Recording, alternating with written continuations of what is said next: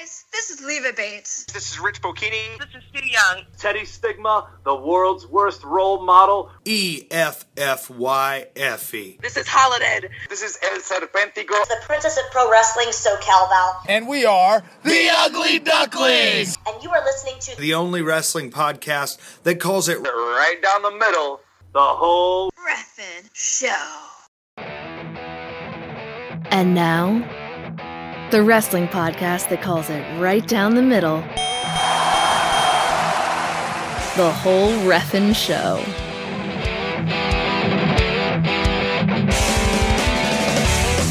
Hello, hashtag dear listeners, and welcome back to another fun-filled, educational episode of the only wrestling podcast that calls it right down the middle. The whole Ref'n Show. My name is Perry Smith. And my name is Daryn Beasley, and you know it's educational when Perry Smith and Daryn Beasley are around because we're just two hip, hip, hip cats that are so educated. That's right. I've got two hips. How about you, Daryn?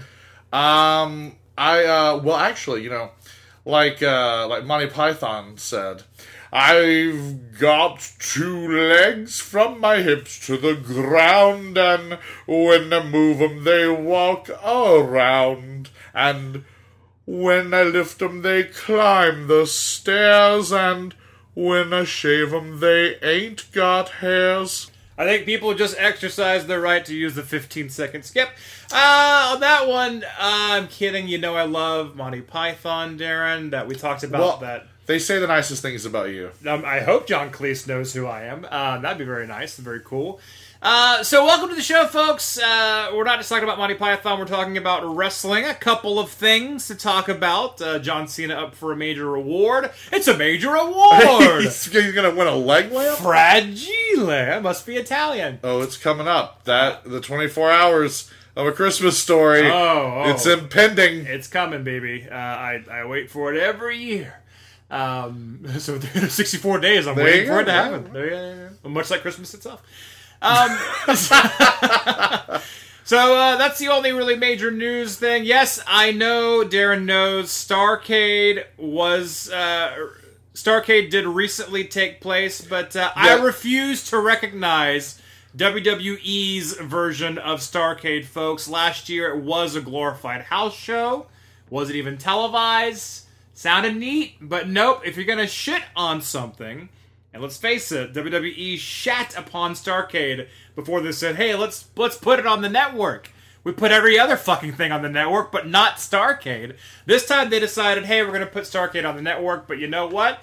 You can't put Maserati on a Volvo and tell me it's a Maserati because I know it's a Volvo because I know you don't give a shit. I know you don't give a shit about WCW's Starcade, Vince McMahon. But Volvo's still a pretty nice car. oh no, Daryn, no! But I'm saying it's not a Maserati.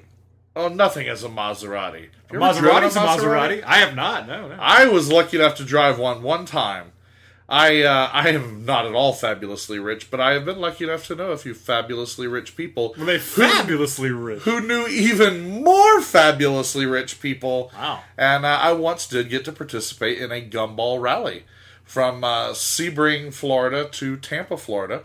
Um, Tampa is going to be a recurring theme on today's show. Really will be. But uh, I was able, lucky, uh, I was lucky and able to drive a Maserati in a gumball rally uh, several years ago, Oh wow. up from Sebring, Florida to Tampa Bay, and that was pretty cool. You're learning about Daryn Beasley, hashtag dear listeners, as I myself am learning, as I had no idea this this took place, and uh, we might hear more about that later on today's episode. Probably not, but I think that was the story. That That's was all. the story. That's the end of it. I didn't get arrested and I didn't get in a wreck. I had a lot of fun, and I'll probably never drive a Maserati again.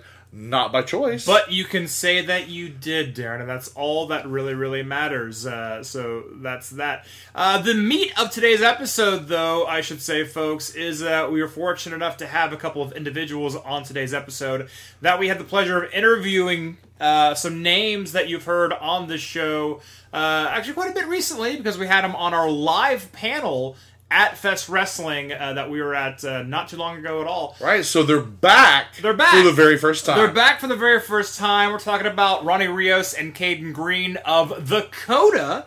The tag team Dakota is on the show. We have a lot to talk about with them. Yeah, don't call him Dakota. Don't call him Dakota. Absolutely not. And don't make any uh, references to Paul Simon's Kodachrome because you may have made it before uh, without realizing it. Uh, your your very unique and funny joke you may have told a couple times before in the past.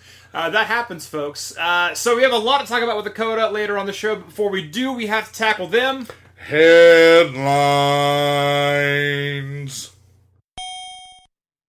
John Cena up for a major award, Daryn. I won't make the Christmas story reference uh, again, but I, I can't help it. But not just any award, he's actually up for the Sports Illustrated Muhammad Ali Legacy Award, uh, which has been held by uh, sports greats like Jim Brown, Bill Russell, Kareem Abdul Jabbar, uh, Jack Nicklaus, Magic Johnson, to name a few. Yeah, to name a few other LA Lakers. Right, right. Um, no, this is very uh, this is a big deal for wrestling, I think, because you are talking about their words, not mine, legitimate athletes. I was wondering if you'd bring that up or if I would. I'm sure there are quite a few uh, sports folk who are like, whoa, whoa, wrestling, that ain't real. But to say that John Cena is not an athlete is false. I will absolutely back up John Cena on that one. And also to say that he does not give, because he's a very giving individual. Oh, no. Lots of charitable. Uh, and that's what it's all about. well, uh, absolutely. Uh, Make a wish. Uh, lots of things with the troops as well. I mean, and that's kind of what this exactly is all about. Yeah, Sports Illustrated themselves uh, actually said John Cena might just be the most charitable person in sports. His dedication to philanthropy richly reflects the spirit of the Ali Legacy Award. So, you're going to say that about whoever the recipient is, but you're not going to choose them as the recipient unless it's true. Right, right, right. And for those of us who watch wrestling, love or hate John Cena, this is what he does. Yeah, yeah, yeah. And that's why most people, if they're fair, love him And that's or at least respect him. And that's kind of funny because I'm sure there's going to be some uh, some sports folks who are like, what we just said, like, oh, but he he his he he ain't a real athlete. What he does isn't real. But here we are, which we're not always high on John Cena. You know, or I won't speak for you. I'll speak for myself. But I will absolutely defend John Cena and say, one, he is an athlete. Two, he's a very giving athlete. Uh, to say that he does not give his time to uh, charitable causes is, is absolutely false. And if that's what the spirit of this award, they're not saying he's the greatest lineman of all time. He's you know he's not the greatest forward of all time. Uh, no, th- th- this is what it is, and uh, he absolutely deserves it if you ask me. For sure. And uh, he will be receiving the award very soon. Uh, on December the 11th. Oh, From the Beverly Hills Hilton in Los Angeles. hey, I've been there. He will, uh, John Cena will be uh, receiving this Ali Legacy Award at the SI Sports Person of the Year. And so, congratulations to Cena. Recognition for legitimate work by a not legitimate athlete. Whoa, whoa, No, no, whoa. Why no. I'm that? just again going back to the criticism that we know someone will levy on this situation, even though they're totally out of line to do so, because outcomes predetermined or no, there's nothing illegitimate about professional wrestling, No, absolutely not. especially in terms of sporting event. Oh no, a lot of training, a lot of dedication to the craft. Uh, if you're going to be any good at the sport or get anywhere in the sport, and uh, two people who know that quite well, they know it firsthand, would have to be the two guests we have on our show today, folks. Ronnie Rios and Kayden Greene of Dakota. A hell of a couple of athletes themselves. Absolutely, a tag team that's making the names themselves. They got some gold around the waist or around the the, the, the shoulders or wherever they want to hold the belts. I, I don't know. It's up to them. Well, you Dealer's know- choice, as you- they say. you know what tag team championship belts are? Titles. They are. Uh huh. Uh, well, uh, if, unless you're Vince McMahon, then they're not belts at all. No, no, no, Because belts are what you wear to hold up your pants. Right, exactly. Uh, no, they're they're demon shit. Oh yeah, hashtag demon shit. Of course, everything is demon shit. This is Uh, what I'm told. So, dear listeners, you got a chance to meet Ronnie Rios and Kayden Greene on our live show, episode 105, live from the Fest 17 in Gainesville, And Florida. again, why there were no 105 live, 205 live jokes made? We missed that We did. one. So we're now 97 episodes away from being able to say 205 live. Cut, tune in in 97 episodes, folks, for that that real knee slapper. Tune in for the next 96 as well, but also make sure you tune in 97. Much like we anticipate a Christmas Story marathon, you're gonna anticipate. You're gonna anticipate that 205. there you go. episode. Only There two more go. years. Only two more years. Only two more years. Hey, we only can make so many episodes in a week. Um, so that's that. So yeah, the Coda on the show. We appreciate having him, and uh, let's get right into it. And dear listeners, at this time, Perry and I are joined by Ronnie Rios and Kayden Greene of The Coda. Hashtag demon shit. Welcome to the show, fellas. Hey, what's up, man? What's going on? Glad to have you here on the only wrestling podcast that calls it right down the middle. And I'm sure that's what attracted you to us. I mean, we actually have searched for a lot of podcasts that call it right down the middle, and none of them do. Oh. So, uh, well, besides obviously the whole Ref'n show, uh, because that's the podcast that, uh, what is it? Calls it right down the middle. Yes, yes. Our reputation precedes us. Well, thank you very much, Mr. Kayden Greene. Uh, well, awesome. Well, it's really great having you guys on the show. We've been meaning to have you on the show for a very long time. Let's start from the beginning, gentlemen. Uh, Kayden, I know you've been at this uh, wrestling thing a bit longer than uh, than Ronnie. Uh, so, but let, us hear about uh, the humble beginnings. When did you first even get into wrestling as a fan? Uh, personally, um, I started watching wrestling when I was like eight years old. My grandfather took me to go see Dusty Rhodes. He was like a huge Dusty Rhodes mark. Um, so he took me to uh, Championship Wrestling of Florida. Um, I think they used to do it at the fairgrounds. I was like, so I was like eight years old, and I went and saw that. And then like I was about ten when Raw hit the air, so that was like super hot, and I would watch that with my grandfather. Um, and then one day it just like became so cool to me. And like in high school, I was that kid who had who wore the Rock T-shirt to school, and like I had like a Stone Cold hat, and I was like, I thought it was the coolest kid in the world. I mean, granted, I wasn't at all, but I sure thought I was. Cool Um, to me. well, yeah, well, at least to somebody. So. Why we should have all really just been able to. Where was the internet then when we could have all found each other then? Thankfully, it didn't exist. No, it existed. No, it was there. It was there. It just was slow. Uh, yeah, there you go. it was there. There wasn't on. There wasn't anything on it except for uh, what, were, what were they called? The the Hale-Bopp comet people, Major Applewhite. Oh wow. No, I mean there was actually. That's funny that you mentioned that because I think wrestling has been a cornerstone of the internet since the internet really became like a publicly used tool.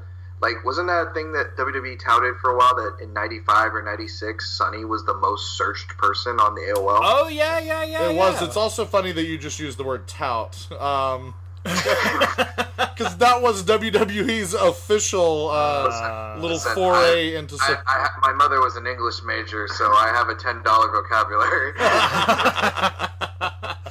Very nice. no, Uh, you're right though. That actually was a big deal. That Sunny was that searched. It was like, I mean, I guess it would have been Pamela Anderson, Jenny McCarthy, and Sunny. Yeah. th- th- this is just Yeah, Daryn's search history, uh, ladies Hey. and gentlemen. Uh, I'm, I'm actually waiting for pictures of Sunny to uh, show up on my dial-up connection right now. I started it. I started it 20 years ago. It's still churning. It's still going. Eventually, we'll get there. We'll get that full page. Little known secret about the whole Ref'n show: it is done entirely through dial-up modem. Oh my god. My So- grandmother still has a dial-up modem. Oh, oh no! Like, Does she I was- still get she- I AOL was in at the her mail? house the other day, and she was like, she was also like, "Boo boo, can you help my computer? It's like all my emails messed up." And so I go to fix it, and it's like, it's so weird to me that AOL still exists. Like, and like they've updated their graphics. Like when I opened her email, it like looked like how everything looks now, where it's like super minimalistic and everything. And it's just like, so you guys still, this is still a thing. You're still updating it. But you're like, nah, dial up. Just take it to it. it's just one guy doing it. It's just one guy. That's all it takes. To continue. because that's the only your grandmother's the only user. Oh lord! She's paying that guy's salary. So, Kayden, yeah, so you, you're seeing Dusty Rhodes in Championship Wrestling from Florida. uh, what's going on with Dusty Rhodes at that time? I mean, what um, before Raw? You, you're seeing it with your grandfather. You're in Florida. You're at the fairgrounds. Did, did was that enough to, to bite to, to get you to bite? I think it was really actually my grandfather's love for wrestling that got me into wrestling. Like at eight years old, I mean, you really don't like give a crap about really anything. At least, in, you know, like at least for me, like I remember being like, "Oh yeah, this is cool. That guy's big. Yeah, wow, that guy really punched that guy in the mouth." And like, it really was just kind of one of those things that like my grandfather took me to, and I was like, "Oh, this is a thing." And then like watching him get so passionate, and like Raw comes on the air, and then like WCW comes out, and he is like a huge Eddie Mark, and like watching him lose his mind over Eddie Guerrero, like lit some weird fire in me that I was like, this is so freaking cool.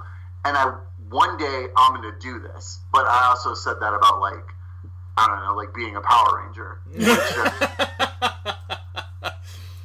which in a different world I did that, but like Well, there are plenty of alternate worlds for Power Rangers. I'm sure you're No, in one of them. literally was a Power yeah, I was, Ranger. I was a Power Ranger. He was the Rays baseball Power Ranger. Wow. I'm sorry, what? So, yeah, no, it's a real thing. Google it if you're really, really bored. But I spent a year of my life as a Power Ranger. So, like, my 10 year old dream came true, and then my now it's like I'm chasing my other 10 year old dream. Oh, Oh my, my- goodness. Well, I need to immediately Google this Power Ranger deal, and, and I, I won't use a dial-up connection, so I'll actually see what it is sooner um, than later. I'm gonna check that out for sure. Uh, Ronnie, I imagine by the time you got into wrestling, uh, Dusty Rhodes well into latter days WCW, correct? You'd be incorrect, sir. Oh, ooh, Um, ooh. Because honestly, you know, what's funny is I, I've had this question asked me a few times, and like I don't have a succinct answer because pro wrestling has literally always been in my life. I can't think of a moment it wasn't there, and that part of that was because my mom was a big fan, Oh wow. and my brother was a fan as a result, and so like my I like my earliest memories have pro wrestling in them. I have my brother's toys. My mom would rent the tapes, and then subsequently let me rent the tapes. Like a big part of my early childhood was every weekend I would go to a video store and rent a different pay per view. But what was funny about it was like I didn't give a shit about continuity or like sequential order, so I'm like drastically watching these out of order Right. just when it looked cool. And uh, but you watch enough of them, you start to see the reoccurring characters. Like I watched WrestleMania two after watching Royal Rumble '92, where so it's like I saw my first glimpse of Roddy Piper was him winning the Inter- Intercontinental title. And then I see him boxing Mr. T, and I'm just like, "Oh, that guy. Okay."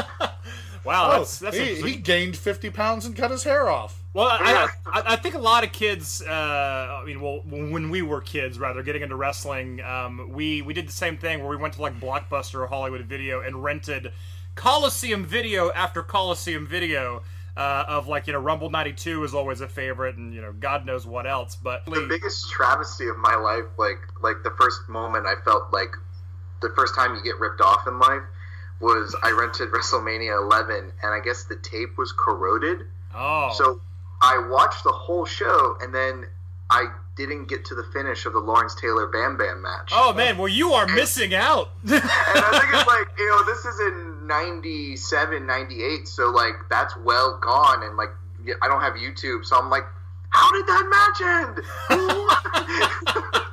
well, I'll, I'll tell you, it's a lot more exciting not knowing than knowing what actually happened uh, in the match.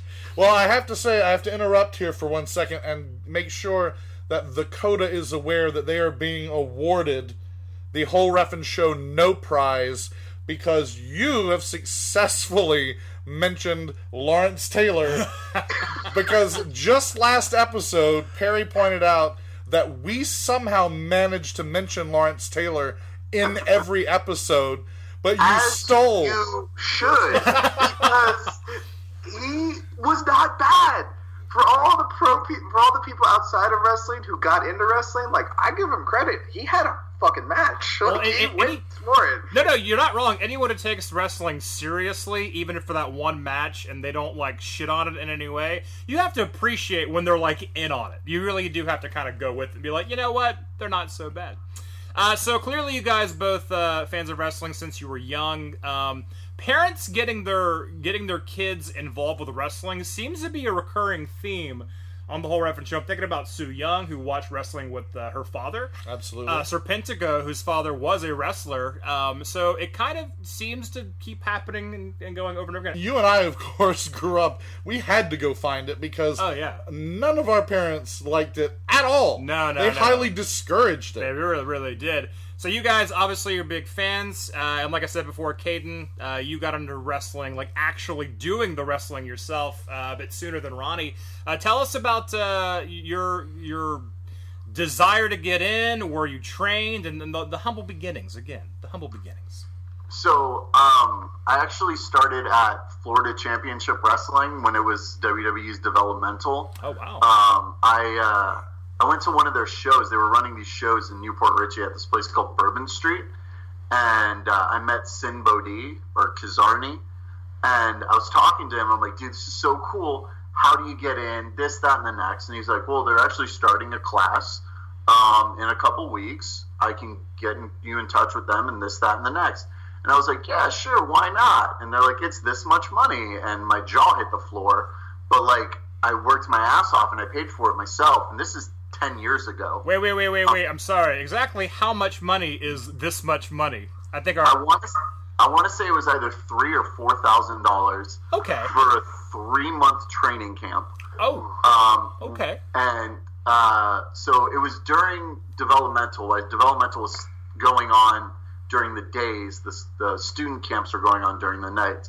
So like developmental at those points was like Drew McIntyre and Sheamus and like um, Curtis Axel. All of these guys were in developmental at the time, and they would just show up at camp and like beat us up.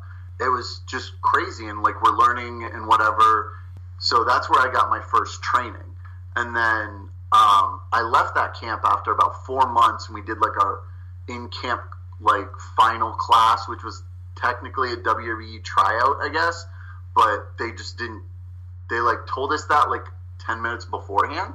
They're like, oh, by the way, guys, WWE scouts are here, so if you guys impress them, I'm like, cool. I've been wrestling for th- like ninety fucking days, so of course I'm gonna definitely impress them. Right. But so like all the dudes in developmental were there watching it. So I walk out and I'm like, my character at the time was called Rumblebee, and like I was essentially a giant bumblebee boy, um, which obviously is basically what I'm doing right now with the demon sex cult. So. um, Rumblebee, I, I can see being involved in a sex cult. Sure. Yeah, yeah, definitely. So I'm this clean shaven kid with like Randy Orton hair and like a spray tan that was like that made me look like mocha. so I came into this thing like full on hardcore sucking worse than anything. And um, I had a match against this kid named Tony who stopped wrestling, I think, a long time ago. Um, but looking out into the audience and all these dudes who now are WWE like dudes, like on WWE, are there. And apparently, like two of or three of them got microphones and started doing commentary on it. So like, there's tapes floating around of our like tryout matches, and like Stu Bennett, Yeah. Oh, Barrett. Wade Barrett, is like just shitting on everybody on them, and it's hilarious. Did, now, did he wait a minute? When the match was over, did he pull you aside and be like, "I'm afraid I've got some bad news. you suck royalty."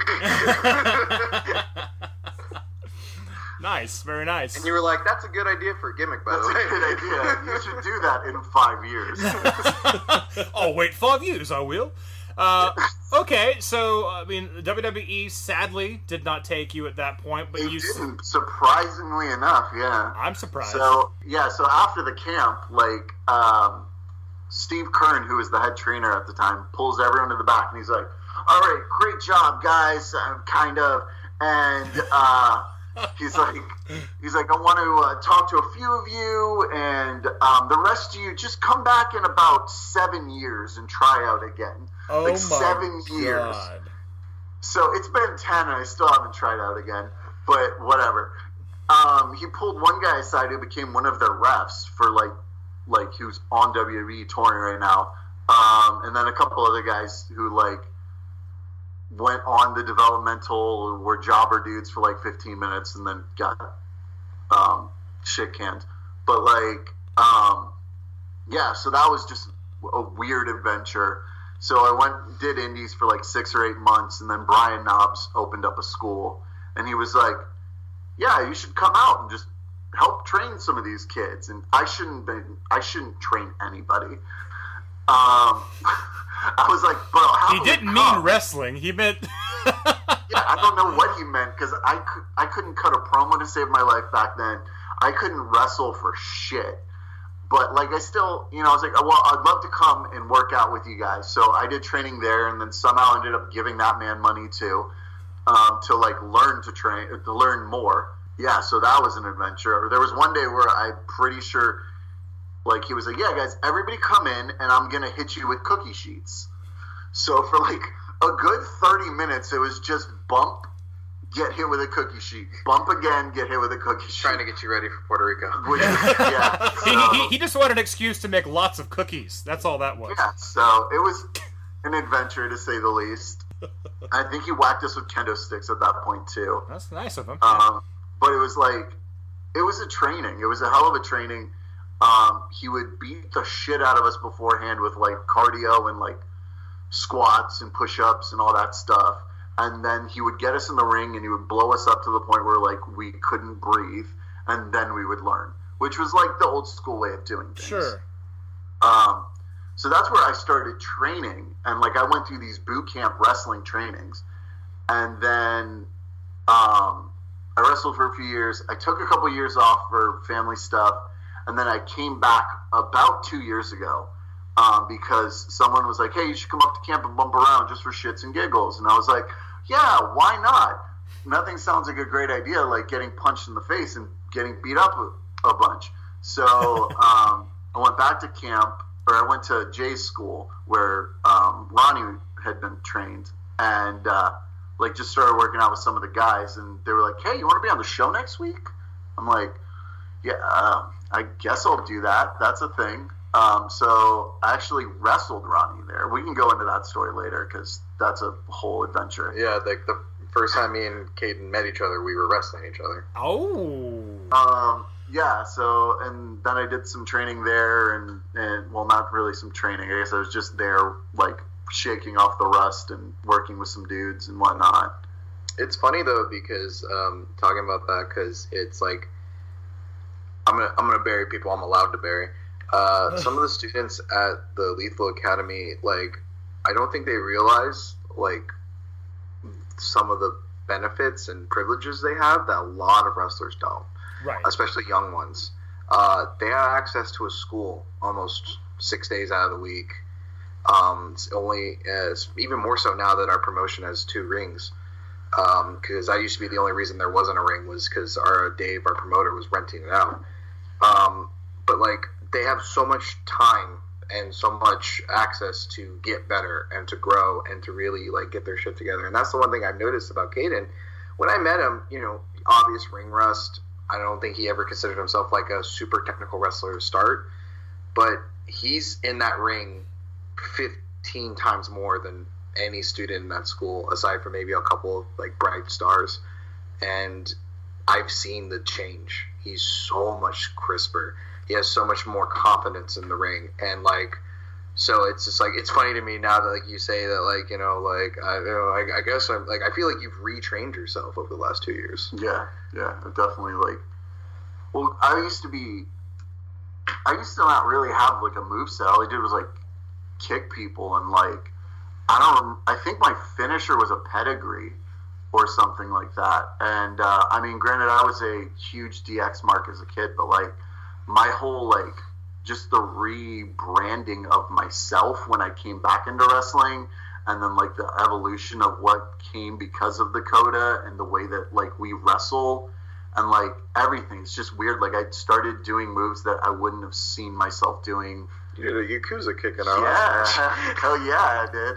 Um, I just I just started adding new things. Yeah, like this Yakuza. Um, it's like a uh, it's I call it a slingshot Yakuza. It's like a double bounce like Yakuza kick, and I think I'm gonna start calling it to New Zealand with love. Oh yeah, because because I'm obsessed with Dakota Kai. yeah, Um, that's still one of our best Twitter Twitter interactions. Is when we were taking promos one day, we both did the Dakota Kai pose. Oh, it's the best. Hashtagged it Dakota Kai. And Yes. she liked it and commented on it, and I was just like, "You're in." She's all yours. Go get her. All right, so you know, uh, Kayden, you're talking about working at uh, Jay's school. Uh, Obviously, Ronnie, obviously, you, mean Jay Lethal for those who don't can't, can't put that together. right? So, ri- uh, well, I was I was curious who was doing the math because Kayden says Jay, Ronnie says Lethal And I was like, well, they're gonna add it up the Jay two. Yes. Lethal. There. And so, what are you talking about? It's Jay Briscoe's school. Oh well, he's he's just a, a killer. He's a serial He's killer. just le- he is just he's lethal. a lethal. He's a lethal wrestler. His wrestling is lethal. damn, damn, damn Delaware Them boys. boys. It's, uh, yeah, it's yeah, no. Jay Lethal School. I actually met Jay a few years back when I was I refed for a little while, um, and I worked a couple of Jay's matches through a couple different um, promotions, and that's where I met Jay. And someone was like, "Yeah, it's Jay's school. Just come on up. He knows you. You can bump whenever you want." And I was like, "I'll do that." So, and then I was like, "Oh," like showed up, and Jay was there. You know what's funny about Jay is like I love him to death, but he's one of these people that's like if he doesn't know you, he's very weary of you.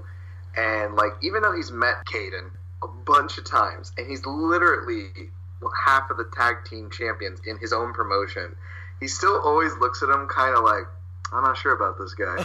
and he turns to me and he goes, "Oh, your buddy's here." And I'm just like, Wow. wow. I, I don't know what, what what it's going to take to uh, get into Jay Lethal's good graces, but uh, you're may- maybe you're almost there for all we know. Who knows? Was Yeah, no, Jay doesn't dislike him. It's just one of those things where it's like I think Jay's just like I don't know. Jay's just a weird cat. He's a great guy. I love him to death. I owe everything to him. Um, for everyone who hasn't figured it out yet, I was trained by Jay Lethal. Um, he's just he's just like I don't know. I think as he gets older, he's just he's he's become a lot more opinionated. I've noticed. Like he'll he'll say some shit about people, and I'm just like, oh okay, all right. So you feel that way, uh, and I think he's just yeah he's he cares about his students. He cares about his people. He cares. You know, his students are his family. So I think, and if you're not one of his students, like he's chill with you, obviously. Like Kayden's in the school all the time. It's just I don't know. I guess there's always going to be that one like I didn't train you, so I don't know you on that level, and I don't really care if I know you on that level. right, right. It, it sounds like the the black machismo in uh, Jay Lethal uh, shining through. So, Ronnie, you say you're trained by Jay Lethal. How did you find yourself there? You said you don't remember life without wrestling, but how did you end up being trained by Jay Lethal? Um, I guess. Uh, so when I was, so this was, I must have been about 22. Uh, I'd always wanted to be a wrestler, um, but it's one of those things where, like, you know, uh, I did go through a brief period where I wasn't watching wrestling from like 15 to about 21. I wasn't watching wrestling. Uh, just because, you know, you grow up, you go through that rebellious teen youth phase.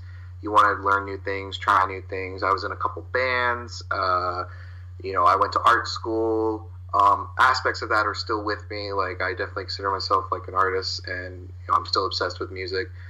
But um, as I was kind of drifting out of my adolescence into like actual adulthood, um, I had this like very traumatic experience. Um, I don't really want to go into it. It's nothing that crazy. It was just like a really fucked up relationship I got into, and once I got out of it, um, you know, the relationship had like kind of taken everything from me. I had no job. I had no money. I felt really broken as a human being. So for like literally a month straight, all I did was sit in my house and watch YouTube clips of wrestling.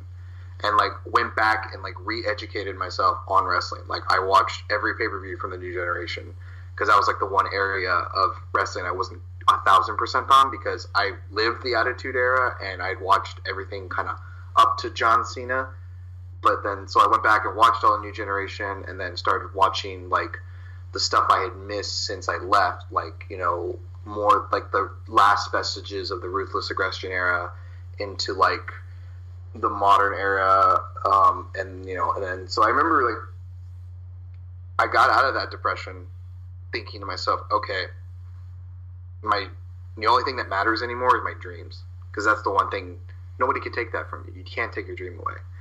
So I don't care if I suck at it. I don't care if I get hurt. I don't care if it doesn't go anywhere. I just want to say that I'm a pro wrestler and I want to say that I did it.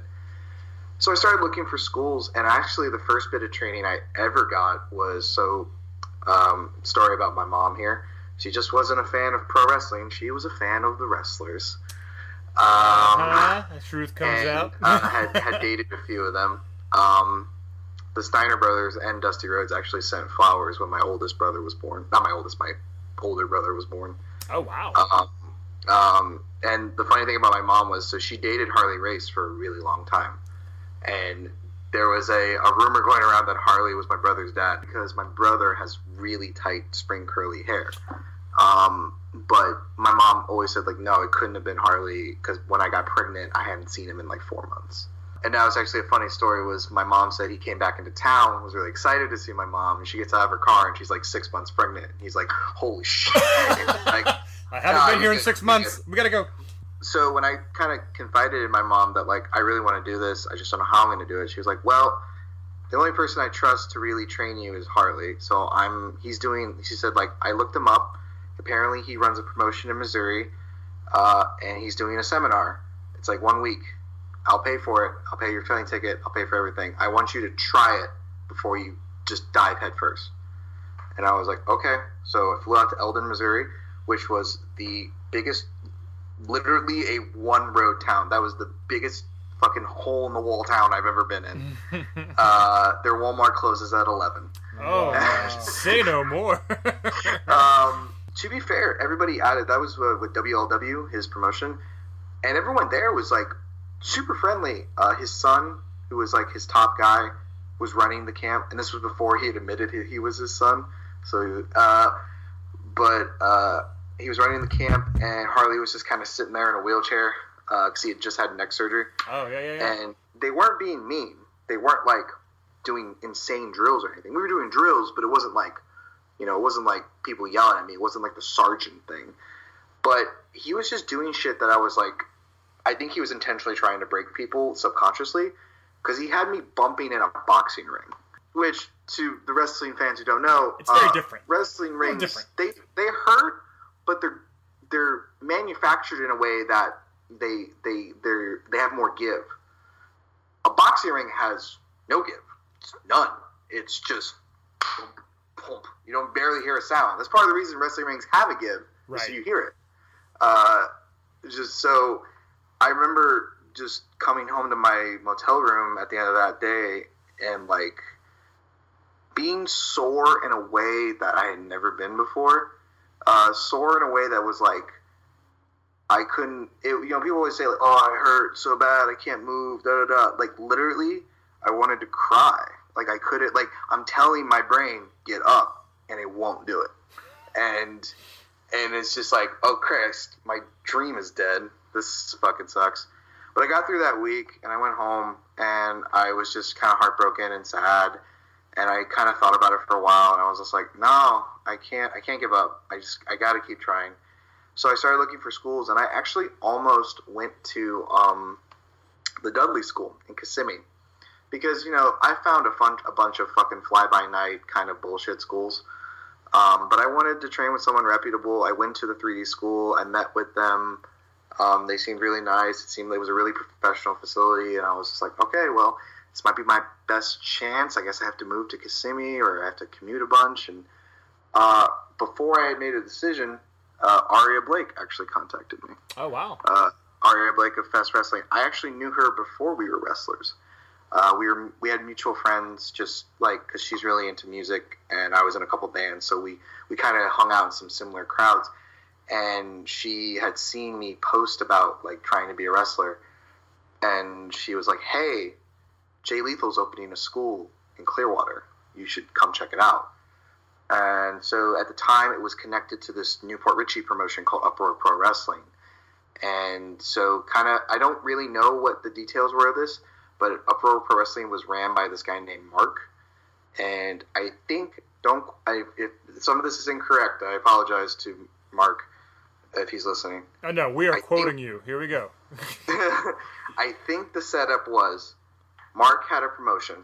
He wanted to open a school so that the promotion had more money because that's how to get more money out of the use of your ring. And Jay wanted to be Jay loves wrestling. He wants to have a wrestling school. He just doesn't have a ring. So Mark's deal with Jay was I'll give you a wrestling school if you train the students and then like I can charge them and advertise that like Jay Lethal's Wrestling Academy with Uproar Pro Wrestling, da da da da. Oh, yeah, sure. And so, so that was kind of the deal. And I had like a really great experience training with Jay. I had one of those few experiences that, like, a lot of people they say, you know, oh, I I train at uh, Luke Gallows' school, or I train at Seth Rollins' school, and I or I train at Create A Pro with Brian Myers, and it's like, yeah, those are their schools, and the guys that they have as their head trainers are great guys. I'm sure. Like I know Pat Buck runs the Create A Pro School. Like they're not putting unqualified guys in the ring with you. You're going to get trained well. But it's one of those things where it's like you know, it's you- you're kind of not. Maybe you see them once a week, Right. and Sure. you get a little insight from them. But it's like, nah, man, Jay Lethal fucking trained me. Every bump I took, every move I learned, every sequence I did, every drill I ran was with Jay Lethal. And um, I don't think a lot of people can say that about like you know going to a name school and saying I was really trained by that guy. Right. Um, so that was special, and I think because of that, you know, I come from a, you know, and I'm not saying I'm even on these guys' levels. I'm very self conscious actually of my own ability, but uh, I come from a really good class. Uh, Hunter Law, uh, Troy Hollywood, Snoop Strikes, uh, Aria Blake, Danny Vincent, uh, Steve Frick, uh, me, Eric Weeks, or, or William Weeks, if you remember him from Impact. I just come from a really, really strong class of guys who are still working, guys who are going places, guys who are talented. I think part of that was we just we had so much experience and so much in ring experience with Jay Lethal. He kind of and what's great about Jay's training is that I don't wrestle anything like Snoop Strikes, so he didn't train me like Snoop Strikes. He trained Snoop his own way, and then when he got to me, he was like, "You need to be a monster. You need to know power moves. You need to you need to know how to brawl. I need to see that Cactus Jack Stone Cold side of you, Right. because that's what you're gonna do." Well, You that's know, a and- yeah, that's a hell of a trainer to be able to see that in all the trainees to differentiate the training style to sort of uh, I don't know I don't want to say lead the witness, but uh, sort of help you along where you're naturally supposed to go. You know, Yeah. and the fact that, like you said, the fact that you're getting that one-on-one direct training from the man who's putting his name on the school, that's pretty extraordinary. Yeah, absolutely. So you guys uh, mentioned already that uh, obviously your your paths did uh, merge together, uh, but you guys weren't always on the same team. Apparently, you guys actually faced one another. Well, let's let's hear all about that. Okay, so um, I had I'd been out of the business for a couple years, and then I came back because a friend was like, "You should come to the ring and bump around at Jay's school." Um, and then, you know, after a couple weeks, the promoter is like, "Hey, you want to work this show?" I go, "Yeah, sure, why not?" He's like, "Who?" I'm like, "Well, who am I working?" And he goes, "Ronnie Rios." So after an ungodly amount of googling, YouTubing, and Facebooking, I found absolutely nothing on him. Uh, Ouch! and then he did the same and found absolutely nothing on me. Ouch. So, which is a blessing because anything he would have found from me would have been like six to seven years old and god awful. Um, I'm, fighting a Power Ranger. What the hell? Power Rangers not working out how I thought it would be. So yeah, so they're like, yeah, it's you and Ronnie Rios. And he had just came off of injury, so he had been hurt for like four months or something. Six months. Six months. Yeah. Um, so both of us were shaking off ungodly amounts of ring rust, and uh, we had this match, and it wasn't phenomenal. Um, somewhere in my mind, it was a banger, but it was absolutely not a banger. Um, and we're like done, finished with this match, and like whatever. and this dude, um, It was David Mer- Mercury. It was David Mercury. David Mercury. I don't if you haven't seen David Mercury, take like ten minutes out of your day and watch Yeah. a few of his matches. Dude's brilliant. I love him. He's like literally one of my favorite people in the Indies also, right now. also a Kern guy. Also a Kern guy, but a pre FCW Kern guy. So Dave goes, "You guys look like a tag team that just broke up or something. You don't look like you don't look like opponents." Yeah, just they were not two random guys put together. It looks like there's Huh. some kind of connection between us. Well, what does that mean? It's, it's typically you see people who like look similar, and it's like, oh, you guys could be a tag team. But uh, what do you think he meant by that exactly? Um, well, because we were fight, like we had this match against each other, and like I'm, I was very my gimmick at the time was very Bray Wyatty, and like, I mean, kind of aspects of what I am now, but like uh, it was more more of that, and like super pushy on the cult side, and um, Rios was just like a, a like a baby face and like almost like shield type gear. yeah, I was like very Roman Reigns at the time. So like we kind of just like we're both dark haired, like bearded dudes. Um, tech, we're both half The, Cuban. the, the thing I could compare it to is like, do you guys remember when Rollins was feuding with Elias? Right. It was kind of like that, where it's like you just look at him and you're like, I don't know why, but they look like there's a connection. Like they look like they're brothers or something. Right, yeah, no, right, I right. totally dig that. Okay. Yeah. Okay. Right That- it makes more sense now. It's not like, hey, hey, you Typhoon or Tugboat, you look a lot like Yeah, Earthquake. yeah. No, it wasn't. Yeah, it wasn't like it wasn't like this thing of like you guys look like each other or you look like two halves of a whole. It's like Right, right, right. no, you just look like there's a story between you two, like a story deeper than just the match. It's like you have a history with each other. Okay, okay, okay. so um, yeah, so the both of us were kind of like in limbo at, at Tampa Pro. I was just kind of this guy who was just being thrown weird matches and like they're like, here, you wrestle this guy and then this guy, and Rios was in the same boat, and we were just like, we took what Dave said and we were like, fuck it, let's try being a tag team, and we threw names around and we threw ideas around, and eventually, like, we came to what we were, um, and uh, started building just what the Coda became. Um, then, like, six months later, I'm like aggressively sending out emails to companies trying to get us bookings, and um, we went out to Fest just to hang out, and I we talked to Tony and we gave him an eight by ten, and we were like, look, we're this tag team, we're from Tampa, we've been tagging for like eight months, we'd love to get on a show, and he's like, well, I need teams for the Love Cup, and I was like, cool, cool, I don't know what that is, but I'm down for a cup of love, baby. so, Right, so right, right. we- well, quickly, for those who don't know, of course, uh, Kayden is talking about Tony Weinbender, uh, the promoter of Fest Wrestling, uh, which, of course, we talk about in the show lots and lots and lots. It's actually the first time we saw the Coda in action was at Fest Wrestling. Uh, continue, Kayden. So we so we're locked in. We're gonna be in the Love Cup, and then like to think about this time, maybe a couple weeks prior to this time, but about the, sometime in November of last year, I get a text or a email from Tony. He goes, uh, "So I don't know, you guys busy for this um, pickle in a tree? Um, you want to come out and do uh, pickle in a tree, work a match?" Um, I was like, "Yeah, dude, we're we're down. We're down, down, down, down." Um, so he put us against uh, high profile, and still one of my absolute favorite matches um, of the what almost two years that we've been a tag team now. Yeah, it's Uh, it's funny how like there's people that we've wrestled like six, seven times, and the matches get better, but they're just kind of like it is what it is.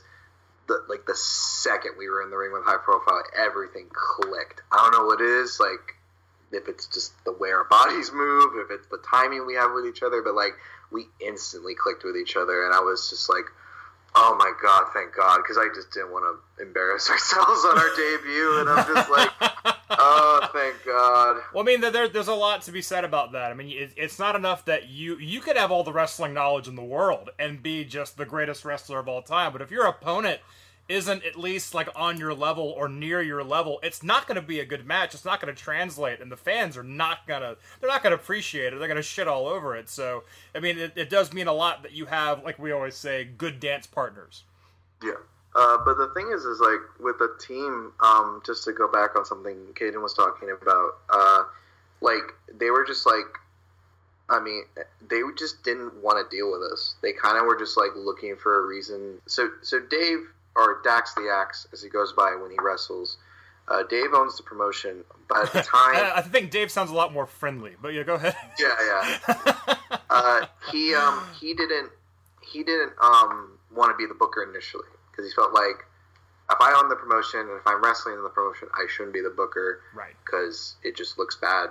Um, so he gave the book to a veteran wrestler that he trusted, and that wrestler, you know, I don't think he disliked us, but he just didn't see it. He didn't get it. Uh, to this day, this wrestler doesn't really get our gimmick. Um, Some people don't. yeah, That's it. Right, right. and um, he he just kind of just didn't want to deal with us. So he was like, we thought me and Kayden were like, all right, we're gonna do this like storyline. We're like, we're gonna wrestle each other a couple times, and then eventually you're gonna beat me in a match, and then I'm forced to join your cult, kind of like a like a kind of like with the Randy Orton story uh, they did with the Wyatt family, or kind of Daniel Bryan too. Yeah, like yeah, just yeah, like yeah. just like being forced to join this group, and then eventually I'll turn back and you know blow off and shit. Uh, he was like, "Nah, you're just gonna turn, and now you're his mind slave, and I'm just his lackey now." And uh, so we were doing like run-ins and doing like bullshit tag matches where we were just getting destroyed. And um, but you know, I told him I was like, you know, dude, if they're gonna fucking do this to us, like, they're still booking us. Like they have, like they're booking us, so fuck it. Let's make most of our time.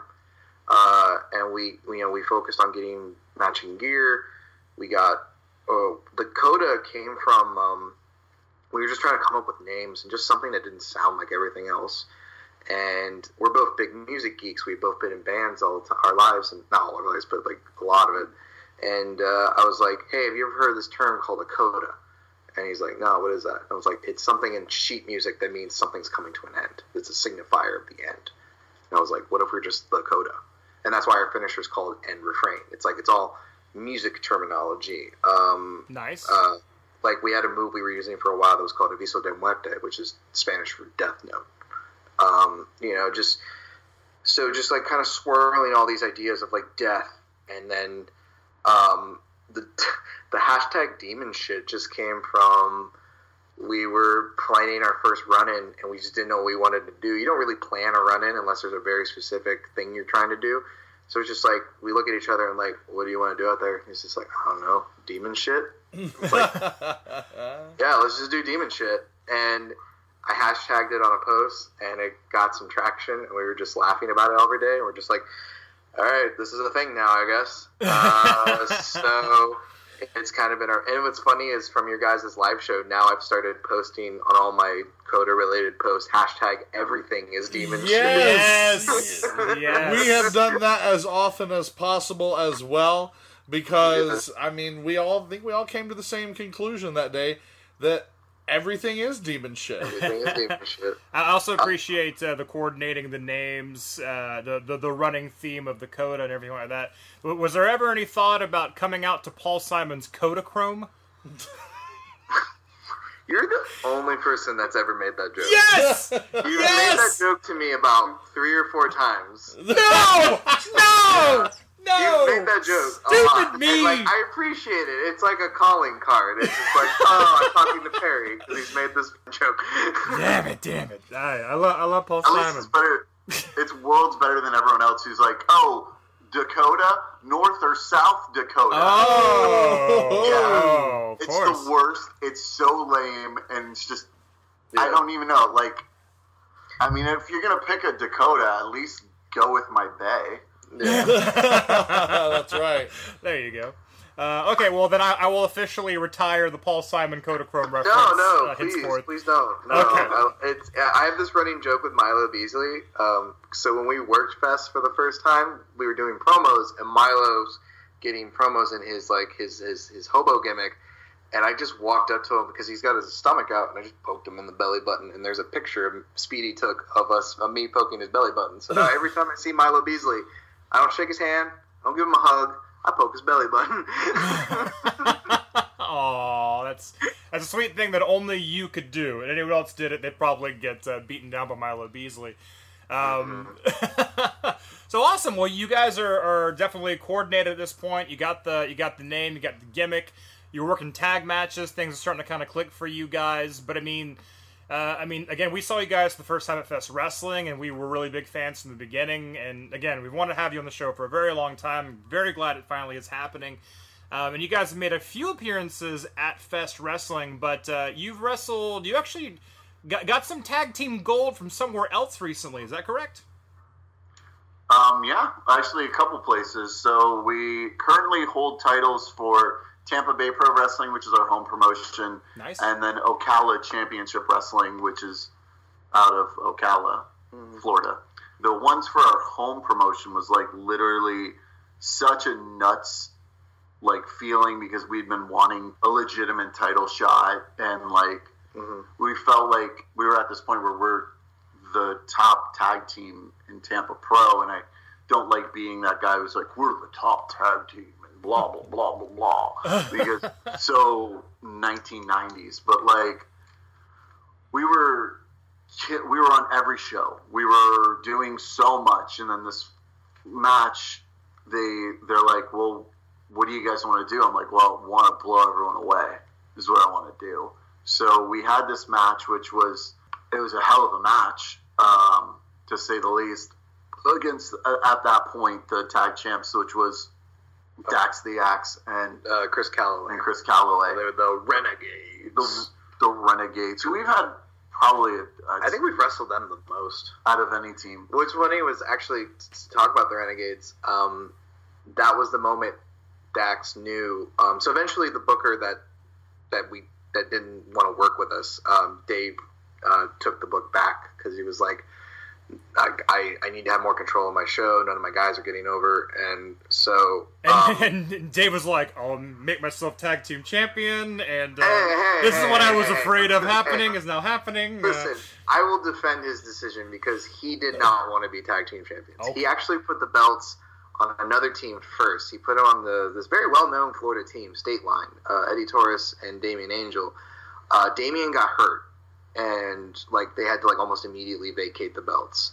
And Dave was just kind of in this spiral moment where he's like, I need to put the belts on somebody I know is going to be here. Because he was trying to book other teams. He thought about other teams to put the belts on, and everybody was either giving him an insane rate or they were like being flaky, like, well, you know, I'll take your belt, but I don't know if I can work every show. And, you know, we're a new promotion. You got to get your titles over. So that means you got to have consistency. You can't put the belts on somebody and then they don't show up for three months. Hell yeah.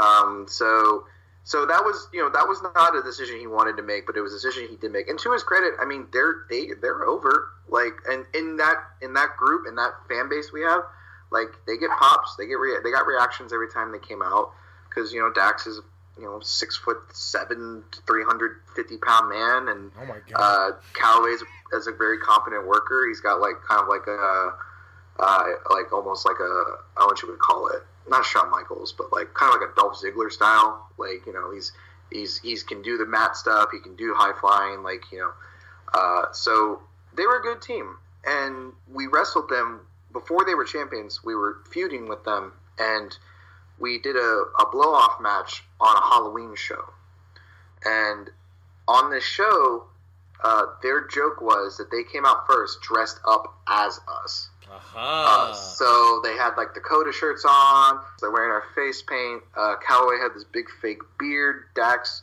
took a can of spray paint and sprayed a yellow streak in his hair so he could look like me. wow. And they come out. They do our entrance. They they had a little uh, this uh, one uh, wrestler named Ruby Flyer uh, who was kind of a small guy.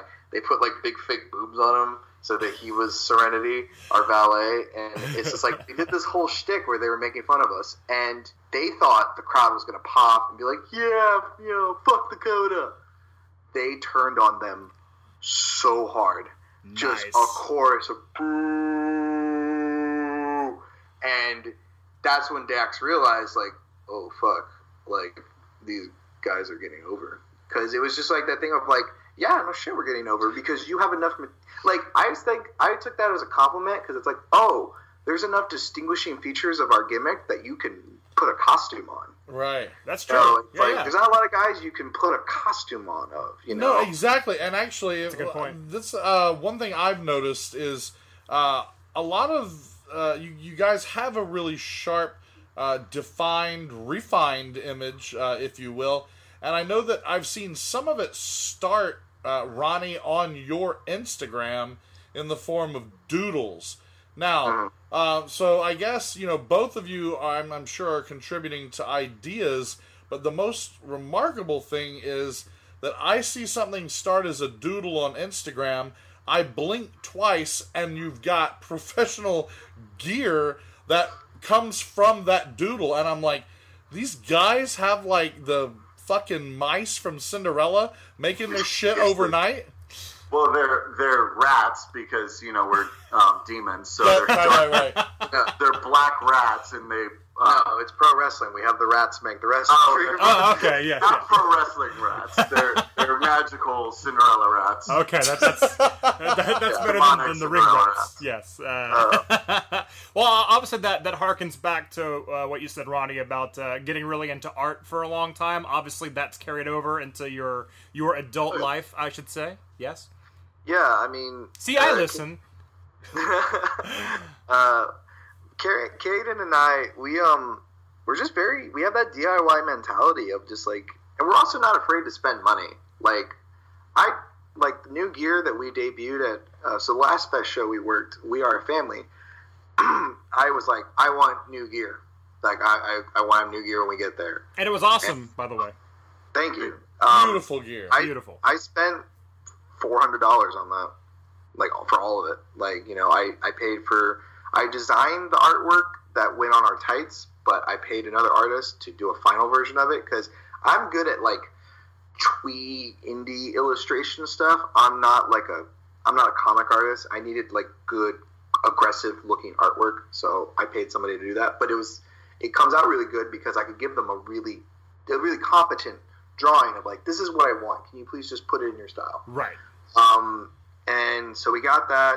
I paid the money for the gear because it's you know like I have a good job and I have a pretty stable home life, so like I can afford to. And it's like you know the thing is like I this is like like what do you spend your money on besides bills? Like the things you care about, like the things you want to do. Like Exactly. you know, you know I don't really drink, I don't smoke, I don't play video games really. I like buy the new WWE game here and there. Um, And like make this- yourself, uh huh. I make you and Kayden, and you guys are probably the current tag team champions on 2K19. oh God, I'm right. No comment. No comment from the Coda. Wait, is any, actually? I, I think like three people have said they were planning on making us on the new game. yeah, hell It's like yeah, a- man. A current, I'm still waiting. we're still waiting. Like, it doesn't matter. Like I could put something up on my uh, on my Facebook, and I'll be like, you know, like, hey guys, uh, we're looking for a February whatever date, and then people will be like, oh man, I'm making you guys next on on 2K, and I'm like, oh, you are cool. Let me see, and then like four months go by, nothing has happened. I'm like, that's fine. I'll just draw myself in this sketchbook 20 times. it's pretty easy to make me now because Pete Dunne stole my haircut. oh, wow. Well, I guess that's kind of a good thing for the sake when I of did making the when you. I did the my career mode in the new game, I like that was like I, I, I dropped all the VC to get that haircut. It's like that's my haircut. I need it. Okay, okay. So you you don't you, you play a little bit of 2K19 or 18 or whatever comes out. That's fine. But but you, for the most part, you don't have too many vices outside of, of wrestling, which in itself Yeah. is obviously a huge vice. that's the, yeah. That's the thing is like that's what I that's what I save my money up for. That's what I use my money for because that's my that's my interest. That's my passion. That's my release. That's my goal. It's work related. You're you're spending money to make money. It makes total sense to me. Yeah. Yeah. And that's the thing is, it's just, you know, so much of wrestling is like, yeah, you got to have it between the ropes. If you don't have it between the ropes, you know, you, the, the, the veil's been pulled and you'll be caught basically. And it's like, you're a fraud, get out of here. But so much of wrestling is like how you present yourself. Like we have like a really good looking merch table because we were in bands and we know what a merch table should look like. Uh, real easy things that are just like people don't think about. Like I'm so mad every time I go to wrestling shows, and I and I get it if you're traveling, shit happens, but like the cardboard with the sharpie that just says like shirts fifteen dollars, Right. my tents five dollars. It's like I literally took a picture of one of our promos that we weren't using for like anything else, and I had I asked Kayden, I was like, "You great at Photoshop? Can you just put our logo at the top and then put a bunch of price lines?" He's like, "Sure." Did it in 30 seconds, sent it to me. I went to a Kinko's, I printed it, and then I laminated it for like a dollar. And now we have this nice little price guide to slap on all of our tables. you know? Hey man, no, I mean, and, and that's the thing. Though, I mean, you you are obviously you are the talent. You are wrestling clearly, but you're also your own managers. I mean, you, you're your own. Uh, you know, your transportation, the room, all that stuff. That's all you, and it, it, it can it, it can be a very miserable experience if you don't know what you're doing, or you won't get the most out of it that you could if you don't know what you're doing. But it sounds like you guys have a pretty firm grasp on like this needs to be taken care of, this got to be taken care of, this needs to look presentable, that's got to look good. Otherwise, we'll look like we don't know what the fuck we're doing, and no one's We've gonna got- give a shit. We've gotten booked on pictures. Perfect. That's- yes, exactly. We yes. got like like literally like I like I think like ninety eight percent of the reason Tony booked us for the first Love Cup was we took a really good promo with River Horse Photography. Um, shout out to Alan, he's awesome. Um, uh, and that's the other advice I would give any wrestler is get good pictures. Absolutely. Go to a Speedy. Go to a River Horse. Go to somebody who can make you look like you know what you're doing. Because that's like, dude, that's what bookers look at. They, they don't look at your, they don't really look at your bio. They don't go through your references. They look at a picture and maybe watch 15 seconds of a match. And then they're like, all right, I like this guy. All right, nah, fuck that guy. Absolutely. Yeah. no, no, absolutely. It's all about putting your best foot forward, and why would you not do that uh, if you're trying to get booked and someone doesn't know you, they don't know your body of work, they never heard of you before, they can't watch you on Raw or SmackDown, so this is how Yeah. you get your foot in the door. And obviously, your talent keeps you in the room, and you guys have that, and that's why you are in the room for sure, wrestling. Uh, Kayden, you, you've been wrestling for a while. Um, I, I don't want to keep harping on that. You are a little bit older than Ronnie, um, but do, do you. Sorry, uh, it's just true. He clearly comes from a different era, an era in which you could have a Randy Orton haircut and get away with it, Absolutely, yes, and uh, he knows more about the, the dial-up. and a mocha spray tan. But like, I mean, you've been around for a while, and you know, you've gone from super fan to being immersed in it, and you've had you know ups and downs. Uh, do you feel differently about the business than you did like maybe a, a few years back? Like, and that- now that you're like immersed in it. I would say so, yeah, because it's changed like so much. So when I was coming into the indies originally, it was like the way you got booked is so different. Like it wasn't Facebook communication, like MySpace was around, like it was still burning hot at that point. and like so you didn't contact a booker by on Facebook on the page on their page and say like, "Yo, I'd like to work for you guys. There's a photo and some video." Like you showed up to the show and you like built a ring, and then you're like, "Oh yeah, I was trained by so and so, and if you, I'll work this match for free if that'll help me get, um, you know, bookings down the road." And To be fair, that is still a big part. it is still a thing, but the but it's changed so much that you can get booked without having to fly or, or drive out to the show. Instead, it's like nowadays you can get over because of a viral clip, Oh yeah. and then and like so you don't have to make towns per se like you did back in the day because someone saw like three years ago um, Joey Ryan did the dick flip thing. And it he what? He did the what? I'm sorry, I'm not familiar with this. Flipped a man with his, With his- penis. with his Have penis. you never watched wrestling before? so I've heard so of this Joseph Ryan. Continue. Jo- yes, Son, you Ryan don't know a wrist lock from a wristwatch. so so three years ago, Joey Ryan. Okay, Joey Ryan was always pretty big in the indie scene, and obviously everyone, a good amount of people knew who he was. And then the dick flip happened, and Joey Ryan got fucking burning hot um, because of a viral clip. Granted, Joey was like I said, Joey was doing really good. I mean, this was a DDT show, so you so he was already in Japan, but that clip made Joey so hot. Well, it's the difference from like he was a guy that if you were into professional wrestling, you've probably heard of him. Uh, Right. To a guy like celebrities know who he is, Right. and like normal people, like I don't. I'm not saying he's like Hulk Hogan or Stone Cold level, but he's just like if you're uh, somebody who's been on the internet in the last five years, you've seen Joey Ryan. Right, right, right. There's, there's such thing as being internet famous, and Joey Yeah. Ryan. If, if if any wrestlers are internet famous without being on SmackDown or Raw, Joey Ryan is definitely that guy. So Exactly. he is the So- Hulk Hogan of internet fame. I will say that. Yes. I would. That's and yeah. that, that also because because since he's done that, like Joey Ryan's an amazing wrestler. I've seen him have some wars. Absolutely. And um, even when he like, you know, I'm not even talking about when he was like more of a straight laced wrestler. I'm talking about like when he was full blown coming out to pina colada, sleaze, lollipop gimmick. Right. Like he was still having great matches.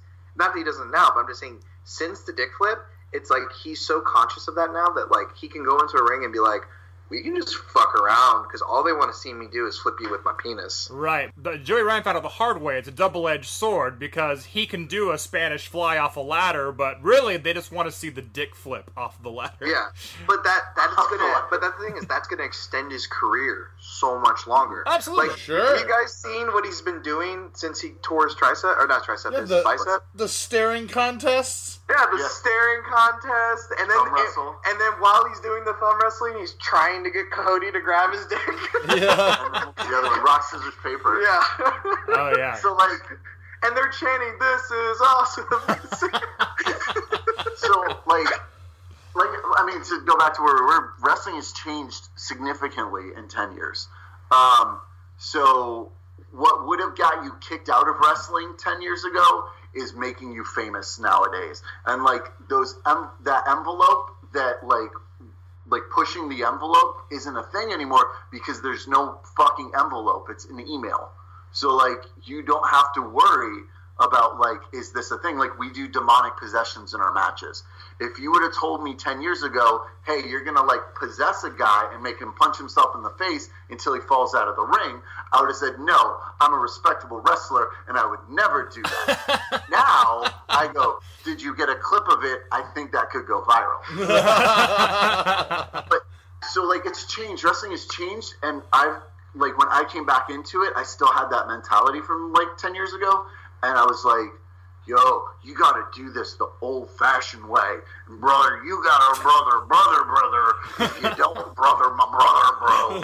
And like, we have this running joke about about the old vet who who like he doesn't want to talk or doesn't want to do anything, and he's just like he's like, brother, how many times do I have to say brother before you leave me alone? oh man. Well, I mean, it, and you you were trained more old school in the beginning, Oh, so it makes sense that you're like, no, respect for the respect for it. But I mean, I think now it is like, no, flip people with your dick. And uh, you know, uh, choke slam children like Effy did. Because I, I Yeah. think now it is about attention. It is about being viral. It's about getting hits on the internet, and that sh- that shines the light on promotions, especially promotions that no one's ever heard of. So absolutely, So that's like that's the thing. It's like you just like anything else, and like people right now are getting famous for like I don't know, like you get a viral video going of you yelling at your cat, and then like somehow you're making a million goddamn dollars on YouTube, and like you don't have to go back to Target that like and another goddamn Black Friday because you're doing conventions signing fucking photos of your cat.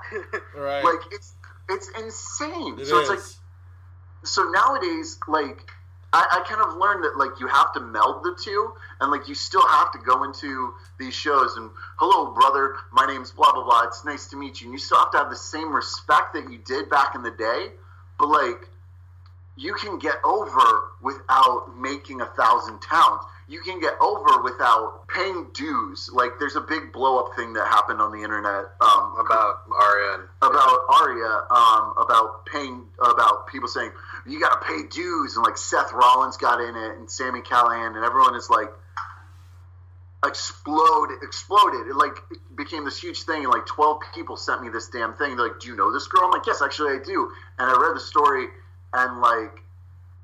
um, it's one of these things where I'm so in the goddamn middle of it because of I, I agree with David Starr's point of view. yes, hands Uh, down. whatever you do, it has to be valuable to you. So what what am I getting out of this booking? What am I getting out of this 17 hour drive? You know, it's not it's never about the forty dollars. Rarely is it ever about the money really. Um, it's like for me at least, like I know we're very conscious of the money. I know Kayden is more conscious of money because he has more of a home like a more home life that he's responsible for than I am. Um, but that's what makes us a great tag team is that, you know, I'm conscious of the fact that Kayden is more responsible for bills than I am.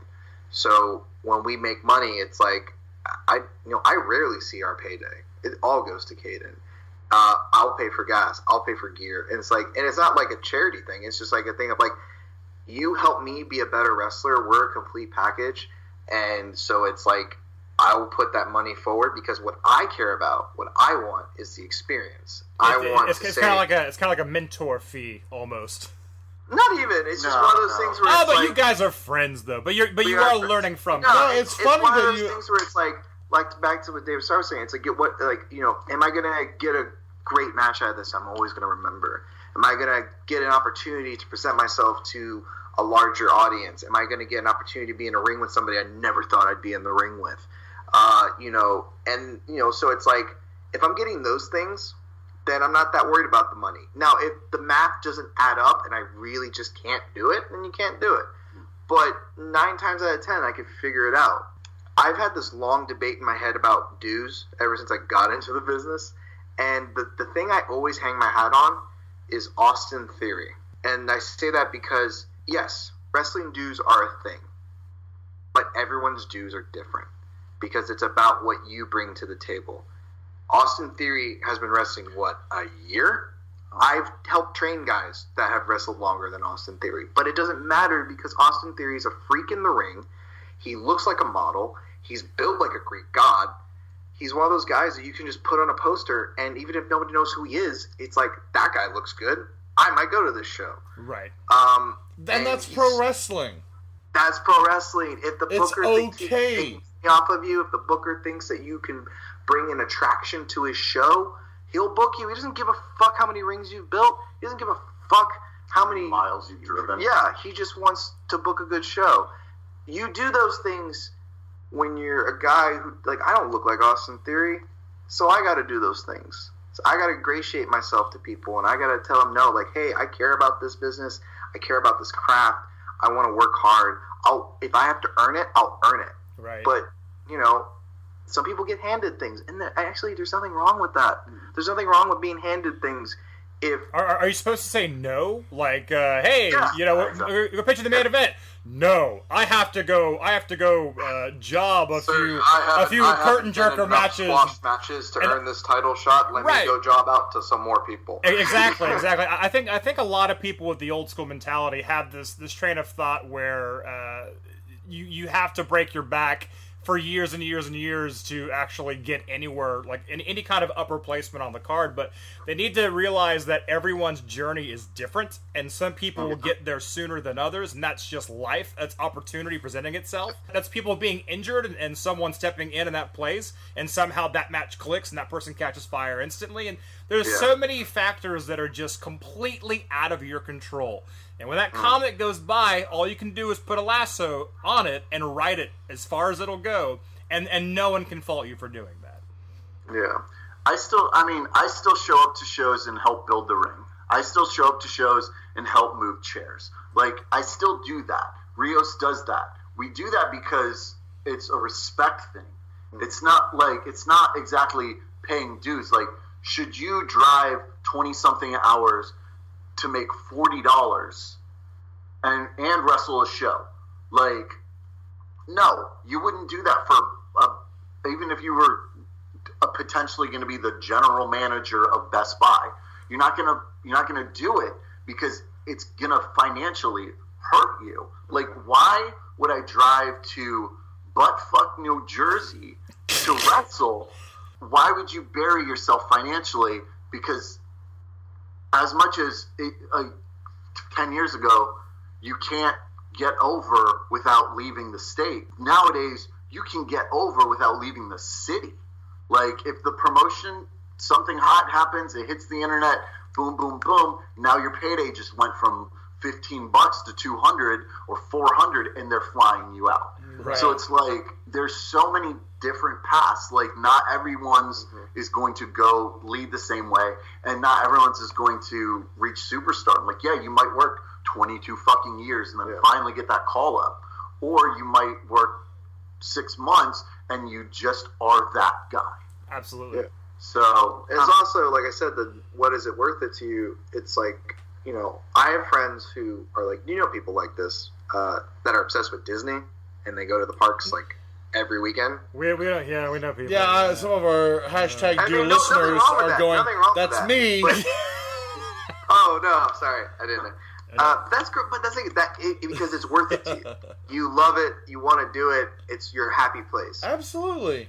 and that's what wrestling is to me. That's my, I mean, not every show, but most shows are my happy place. And it's like, I want to go and I want to shoot the shit with the boys, and I want to, uh, yeah, I'll build the ring, yeah, I'll drive really far, yeah, I'll take your bullshit twenty dollar payday because I got to hang out with my friends and talk about wrestling and do the thing that I love and and entertain people and put on a show. I've always said like the reason I love pro wrestling so much is because it's the closest thing I can get to to being an anime character. Oh, So, okay. like, Interesting, I get to live out my shonen lifestyle of like dramatic betrayals and growth and triumph and adversity and, and maybe a little bit of romance and just you know it's just and then beat the shit out of people. and then you go Super Saiyan. And that, and that is the extent of my anime knowledge.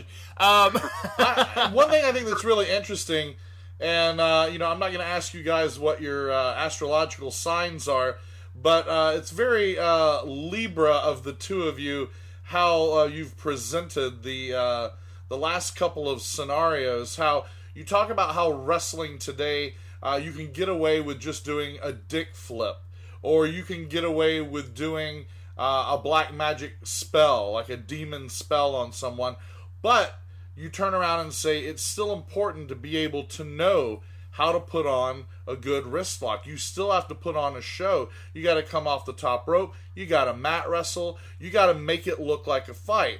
the first like six to ten months that we were the Coda, the the, the bent on us was, yeah, they they look cool and yeah, they got a good gimmick. But that's all they are. They're just a Gimmick gimmick. wrestlers. They're gimmick wrestlers. They don't.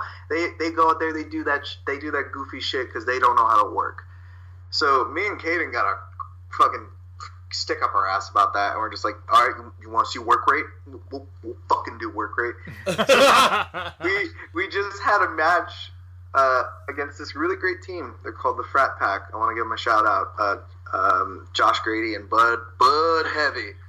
Uh, nice. That's a, that's a that's we that's a long story, but basically we helped them create that gimmick. It's good job. But, That's uh, an that's excellent. That is an excellent. Blood heavy. Um, and they're great guys. I love them to death.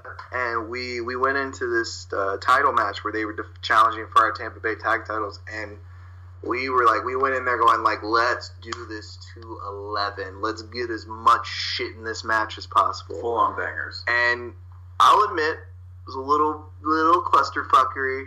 Maybe we overdid it. It could have been smoother. It's one of those things where, like, you know, you ever been like really hungry and you go to the grocery store and you just like you buy everything because you want everything, Yeah. and then you get home and you're like, well, half this is going to go to waste because I just want Pop Tarts. And, and why did I go to the ethnic food aisle to the British section and buy Turkish delight?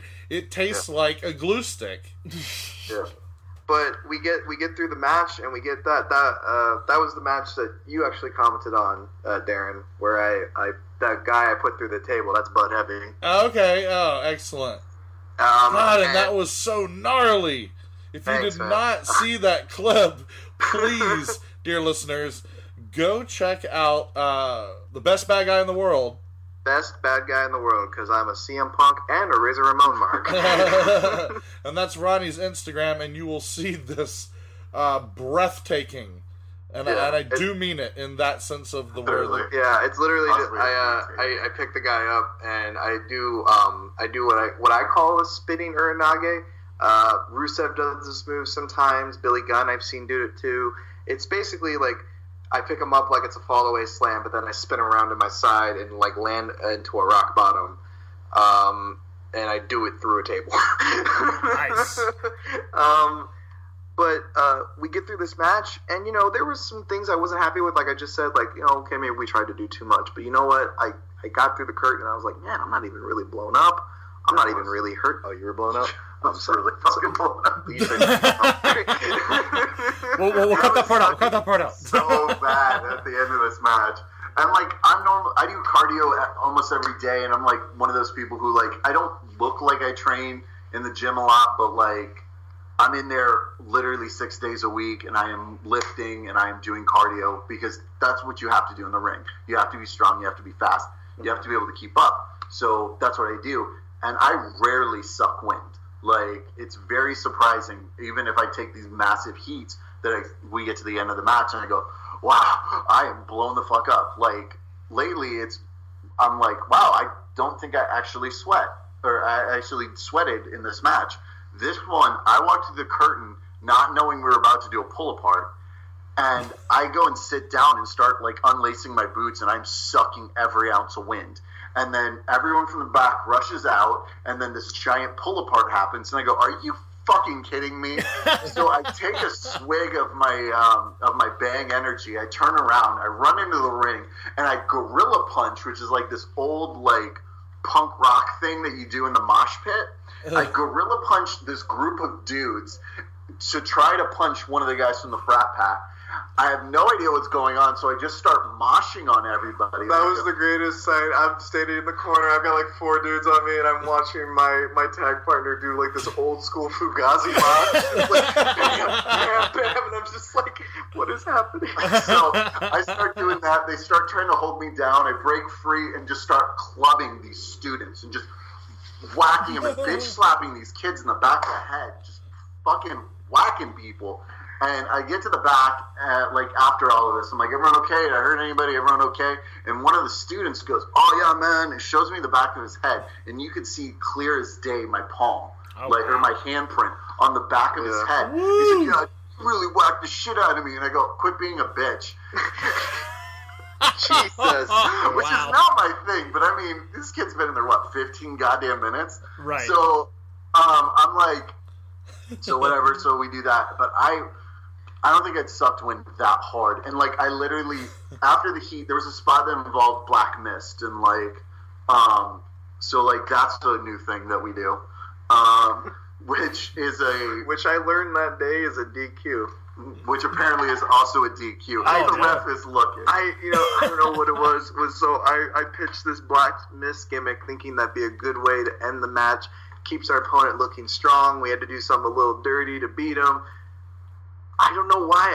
I, I've watched a million Tajiri matches. I've watched a bunch of Muta. It never occurred to me that they have to pull the ref to do that spot. I always thought it was one of those weird in between things where it's like, well, it's not technically a foreign object because you could argue that it came from you. You're right. Like, It's, like it's like it's on your to- person's body fluid of some the Bianca sort. Belair's hair whip. Yeah, like I thought Hey, there it was one go. of those things where it's like you know you can put someone through the announce table, uh, just, you know, because it's just there, you know. and hit them with the announce table. Yeah, yeah. Um, but uh, Only don't Braun Strowman can do that. but like we tell all that to basically say we went out there trying to steal the show, trying to put on the best show possible. It was the year end show for us. Shane Strickland was on this show. Like we we were going at it, and then we got the pull. Everyone I talked to was like, "Yeah, good match, good match, good match." They gave it the little critiques. They're like, "Good match." We get this one old vet pulls us aside, and he's just like, "I fucking hated it. It made no goddamn sense. It was it, you and, and he just described it as just like it just and like he wasn't being mean. I make it sound like he's being mean. He's not. He's he sincerely came to us from a place of concern where he's like, guys, you just you're just doing too much. You just da da da da da. And it's like one of those things where it was just, God damn it. Yeah. I got told I'm a gimmick wrestler who can't work. and and now then- we're told we're overworking. now we're overworking. you, you got to find that in between somewhere, I guess. I, I, I don't know. It's Man. like that girlfriend who's like, "You never bring me flowers," and then you bring them flowers like every day, and then they go, "You keep bringing me flowers. These are too many flowers." oh man, girlfriends are a lot like veteran wrestlers. Absolutely. yes, they are. Especially Can the ones that are real veteran quick? wrestlers. Wait a minute, I want to talk about this real quick. I find it so funny when I see wrestlers online and any any of them, young, old, in between, talking about like entitlements and making fun of people with triggers and all this stuff like that. And it's like, dude, I don't know anyone more emotional or more triggered than a professional wrestler. right, right. I, I, I do think I, th- I do think everyone has that nerve that if you hit, they will become quote triggered, and, and they will just go off on you. But with re- I mean wrestlers, That's we- why it's called a trigger. exactly we, we- we've we've seen it a lot. It's I mean. Lone Ranger could tell you about triggers. was, was it his horse named Trigger? Okay, um, so no, no, but um, so you guys have to see the the quote unquote old timers, and they go like these guys, the Coda. I don't understand it. Well, you know what? You know what the thing is is this is the one thing though I do love about pro wrestling is that because it's a cooperative contact sport.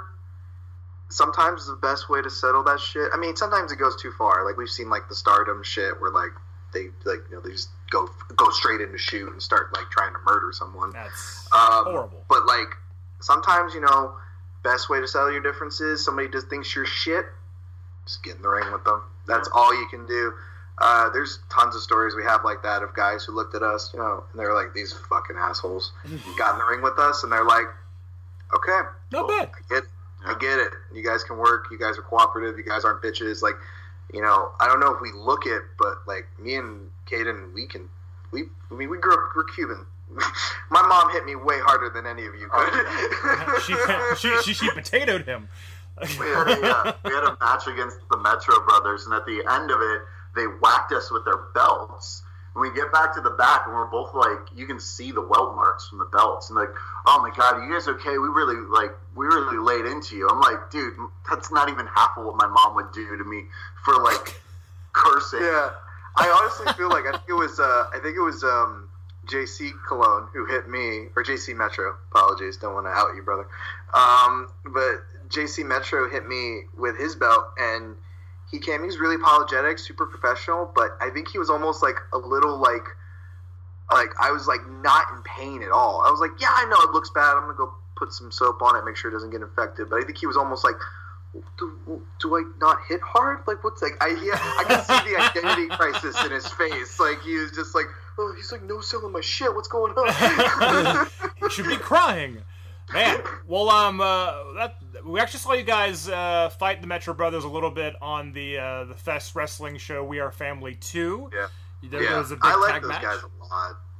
Um, you know, uh, They're fun to beat up. They're they're fun. To, I, I mean, say that about everybody. and, and they, they don't hit hard at all Well, either. you know, I just I love guys like they were.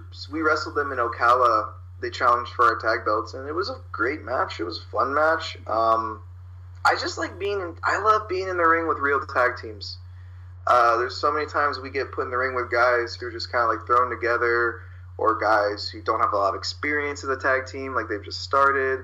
But like those guys, they got their shit together. Like they are a tag team, and like I would love to like if we stand across from them in the Love Cup, I'm fine with that. Yeah. Uh, Oh, we wow. got high profile again. I love those guys. That'd be great. The Carnies. The- oh God! Uh, you guys know how heartbroken I was that we didn't wrestle the Carnies at We Are Family. Oh man, especially considering they had Trip with them and Chuckles, who's a guy we've worked trios with before. Oh So- my the god, So yes. I was like, I wanted that so bad. I wanted full Carnies versus Coda and Chuckles. That's- yeah. that, that would have been nice. Are you listening, promoters? Book it. well, I mean, you, you mentioned Anyone. Anyone, please. Anyone. you, you you did mention Love Cup and Fest Wrestling's having uh, Love is a Battlefield, I guess part three coming up this February, and we're probably going to see you guys at the Love Cup. Yes. I would say so. Yeah. Yeah. Um, for what we understand, we are all up in that bitch. All Oh, of it. nice. So you obviously have your sights set on the Love Cup, which is the trophy you win in this tag team tournament with uh, Yes. lots and lots of tag teams. But also, I assume you have your eyes set on the Fest Wrestling Tag Team Championships as well. I mean, that's the goal, really. Um, we when we started tagging, our goal was Fest. Fest was like the the top of the cake, and this is what we wanted. Um, and then the one thing that like kind of was upsetting is that Fest didn't have tag titles. And I was like, I want tag titles. I want to be on Fest. I want to be tag champs at Fest, but they don't have tag titles. And then last year, the Love Cup happened, and we're like, and we were like, yeah, I want to win the fucking cup. I want that cup. um, and we were like, um, we lost to the Ducks in the first round, and um, then like it went on, and then it's the finals, and they're like, oh, and there's tag belts. CT Dubs. CT Dubs, guys. There's tag belts, and all the way from Tampa, you could hear my screams of anger.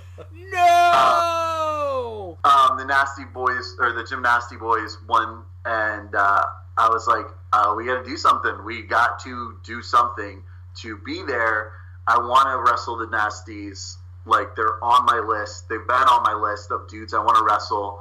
Um, actually, like just any possible team for the Love Cup, I'm so excited on. Like every single Yeah. one of them. Um, Beasley and Beasley, like there's so many teams that are possibly going to be in the Love Cup, Yeah. and I'm just like, I wouldn't mind getting Fab Fitness again. I w- yeah, I want a full match with Fab Fitness. Um, if they're going to be there, like literally, there's so many teams that are on that list that I want.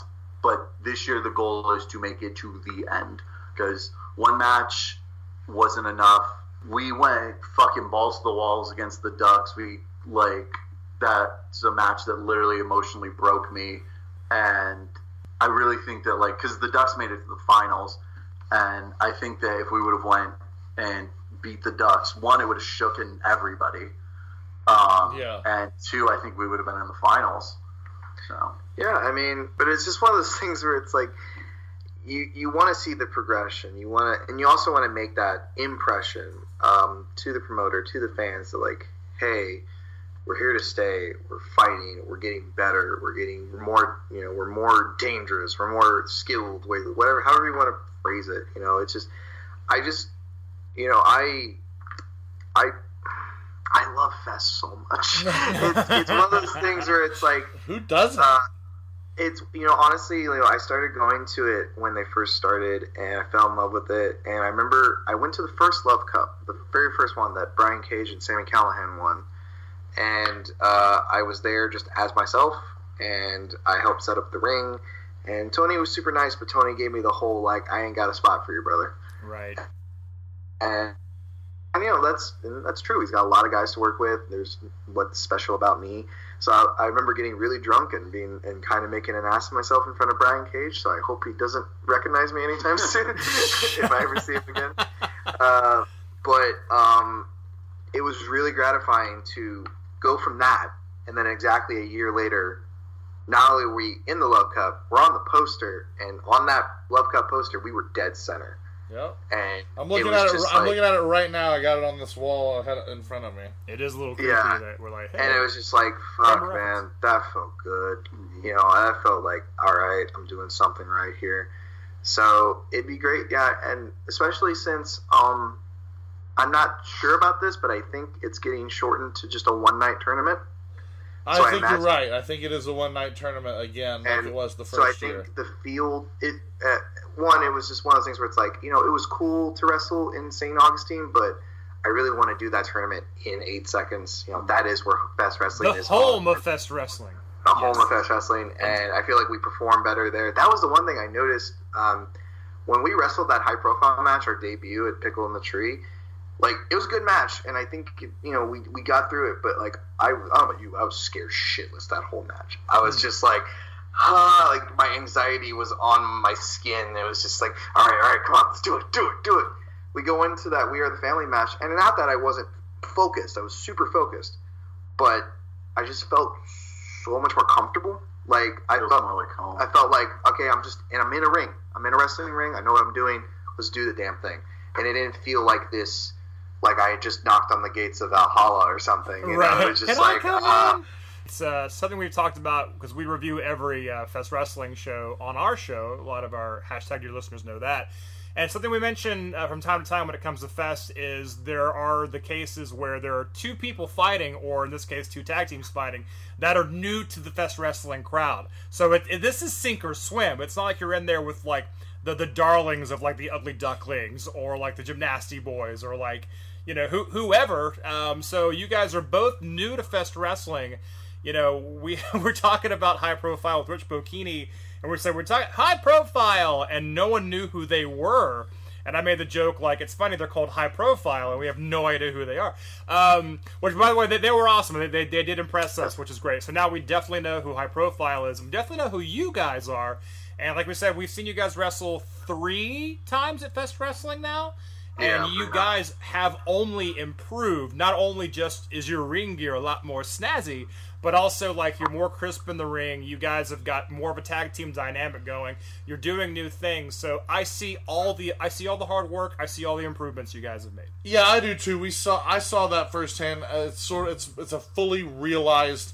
You know, I hate to bring up the word because you're not a gimmick tag team, but it's a fully realized gimmick. It's a fully realized persona. It's a oh, fully Oh, don't get realized. twisted. I have no problem being a gimmick tag okay, it's just one of those things where like I don't want people to think that's all we can do. sure. No, You know. I don't want to think that like oh like yeah okay I'm not he's not Zack Sabre Jr. I'm not Jeff Cobb like you know you're not gonna get some insane mat classic out of us Right. But But you're gonna get a wrestling match, and that's part we, of what. we can go like Yeah. we can go like, And that's what I mean know. when I say that you that you have a fully realized presentation because you have the sharp gear, you have the look, it's eye catching, but then mm-hmm. you guys get in the ring and you can go. I mean, it looks like a fight. You are fighting, and that's all anybody can hope for. Again, going back to what is pro wrestling, that is pro wrestling. Is you that hook. You hook them with a look and you keep them with the wrestling. Yeah, that was the big thing was coming back to We Are a Family, and you know, like I said, we had that PTSD from the Ducks match, and I went up to Lance, and we're getting ready for our match. We got the new gear on, and Lance comes up to me and he goes, hey, "Man, I just want to let you know, I'm really proud of you."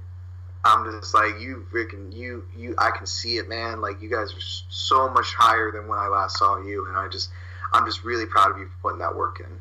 And Oh, I'm that's just like. I was like, I can't cry. I'm a hmm? demon daddy. I can't cry right now. Damn you! They're they're Satan Hey, tears. you can cry because everything is demon shit. Hey man, Yeah. hashtag everything is demon. shit. Everything is demon shit. But yeah, yeah, but yeah, I don't want to. I don't want to keep spinning in circles about it. Like it, it, it, it's a big thing. Again, it's just one of those things where it's like we we love Fest. We we consider it home, and you know, and I and I know that because everyone there is just like super. Like Effy is super cool with us. Um, uh, you know, the Serpentico, as much of a bastard as he wants to make himself out to be, is super cool with us. Saieve, Saieve Al Sabah walked up to me and was like, I gotta work the Coda one time. you know, and like, I was like, brother, I would, in a heartbeat. Like, Oh man, that's awesome. um, you know, so it's just one of those things where it's like it's so nice to feel like people they it's it's one thing to be recognized, it's another thing to be like accepted and seen and Oh, like and, not, and really seen for who you are. You know, they don't, you know, and I just yeah, it's it you know, pr- fest practices what they preach. It's it's a family. Yeah. Absolutely. Well, we look forward to seeing you guys uh, this February at Love is a Battlefield 3. Best of luck to you to uh, win that Love Cup, and hopefully, with that, win a shot at the Fest Wrestling Tag Team Championships. But until then, where can our hashtag dear listeners see you guys wrestle? Uh, well, like I said, we're still Tampa Bay Pro Wrestling Tag Team Champions, who Nice. just recently penned a deal with the Fight TV app. Oh, So very, very watch- nice. You'll be able to watch all of Tampa Pro on Fight TV. Um, other than Tampa Pro, will be more than likely in Ocala For, for Ocala Championship Wrestling. yeah, we're the still the Tag Team Champions there as well. Oh, you guys say it so nonchalantly, like, yeah, uh, beat them all there, and we're uh, beat them all there. Yeah, of course, yeah, yeah, yeah. Um, actually, on the the seventh, we're going to be in New Port Richey for this thing called Cripple Fight Three. Uh, this dude um, Rex, who is a very cool dude, and he's been in this business for a little while. Um, Rex's cancer came back, and they're, they're doing an event. So we're in a multi-team battle royale. Yeah. Battle royale with cheese. Um, to um, It, number winner is the number one contender for the Brawl USA Tag Team Championships held by the Dynasty, and Oh. they'll challenge for the winner challenges for those belts the same night. Uh, we'll be in the ring with guys like the Classic Tag Team, uh, Kiko Harris and Cody Castle. Uh, guys we've been in the ring with, but not in a long time. So o- be, over a year. yeah, so it'll be cool to kind of step up with them. Uh, Frat Pack's in there. Frat Pack will be there. Um, There's a lot of thrown together tag teams yeah, in there as well. and the show in general is just really good. Uh, I think Bob Evans is wrestling uh, Chris Solia. Chris Sylvia. Uh, uh, who else is on that card? Um, like Troy Hollywood, Snoop Strikes, Hunter Law, all those guys. Um, and then yeah, and just as we go into the new year, uh, we'll you know be working pretty much every promotion we can find. Um, we're uh, working on like definitely traveling out of state more. This that's the big goal this year is traveling out of state as much as possible, and also seeing if we can get on TV. Uh, we're going to bigger promotions to see. Cause that's one of the reasons we got that new gear was so that we weren't wrestling in t-shirts anymore. That- And that's that way very we smart. could get TV matches. Yeah, well, Fight TV is a good start to that. Uh, so you guys obviously uh, will, will be seen on Fight TV very, very shortly. And uh, where, where can our uh, where can the listeners follow you guys on social media? Uh, so uh, almost all social media is at We Are the Coda.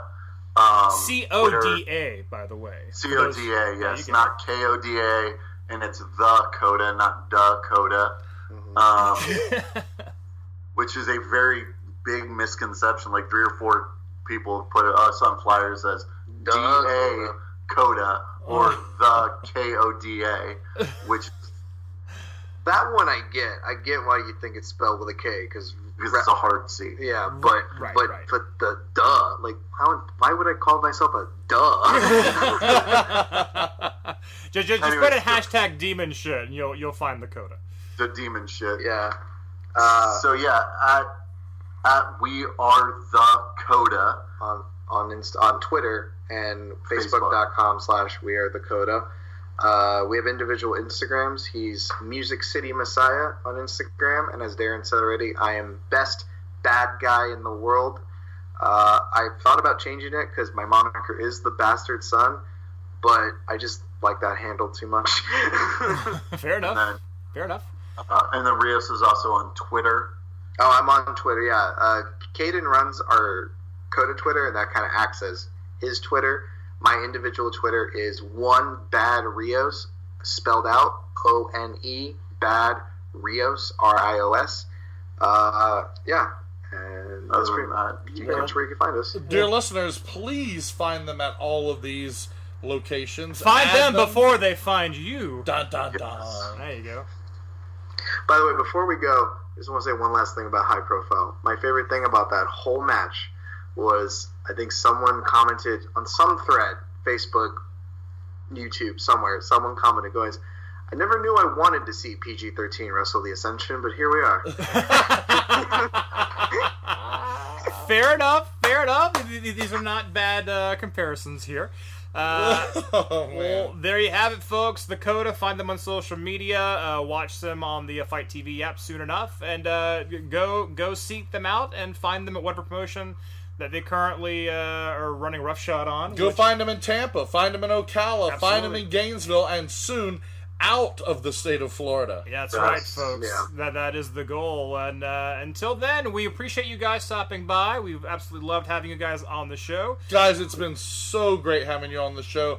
We Thank should you. have done it sooner, and we will do it again. We'll have you guys back for sure. yeah, Absolutely. anytime.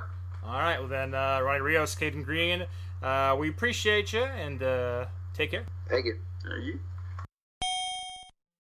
And once again, we do want to sincerely uh, thank Kayden Greene and Ronnie Rios of the Coda for taking the time out and uh, talking with us on the show. Really cool. Nice guys. Nice guys. We, Nice guys. They do their homework.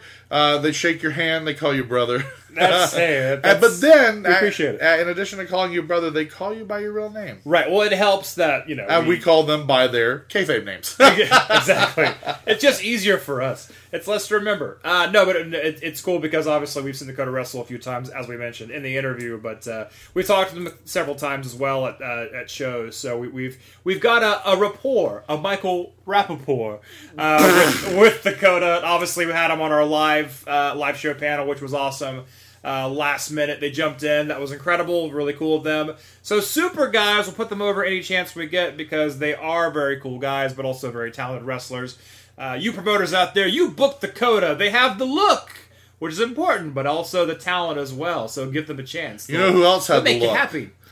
Roxette? Roxette, yes, yes, Roxette Daryn, had the look. Daryn, I've known you for way too long. I know where you're going with this. Okay, so all roads lead to Roxette. All roads lead to Roxette, folks, and hopefully all roads will lead you back to us next week. Uh, we talked about Fest Wrestling with the Coda, and there will be a lot of Fest Wrestling talk next week when we have our preview show for Pickle and the Tree 3. Uh oh, uh oh. There you go. So, uh, Fest Wrestling, uh, man, if you're a Fest Wrestling fan, you're going to have all that you can handle. Which, by the way, uh, you can find tickets for Fest Wrestling Pickle in the Tree 3 at festwrestling.com. Check them out there or check them out on social media. And speaking of social media, folks, We have some. we have some. We have more than some. We have quite a bit. Indeed. Find us on Twitter at Refn Show Podcast, R E F N S H O W P O D C A S T. Find us on Facebook, like and share. We would appreciate that. If you want to send us a Gmail, you can. The whole Refn Show at gmail.com. T H E W H O L E R E F N S H O W at gmail.com. Or Or we're on Instagram. We love to be on Instagram, and we love when we talk to you on Instagram. So find us there on Instagram at the whole Ref'n Show. all roads lead to Fest Wrestling, and hopefully all roads lead you back to us next week for our Fest Wrestling preview and next week's episode in general, where we'll have, of course, the latest in hashtag Wrestle News and Wrestle Views. Until then, my name is Perry Smith, And my name is the incredible badass that is Daryn Beasley. and we'll see you next time, folks, on the only wrestling podcast that calls it right down the middle, the whole, a reffin' a show. Bye bye. Bye bye.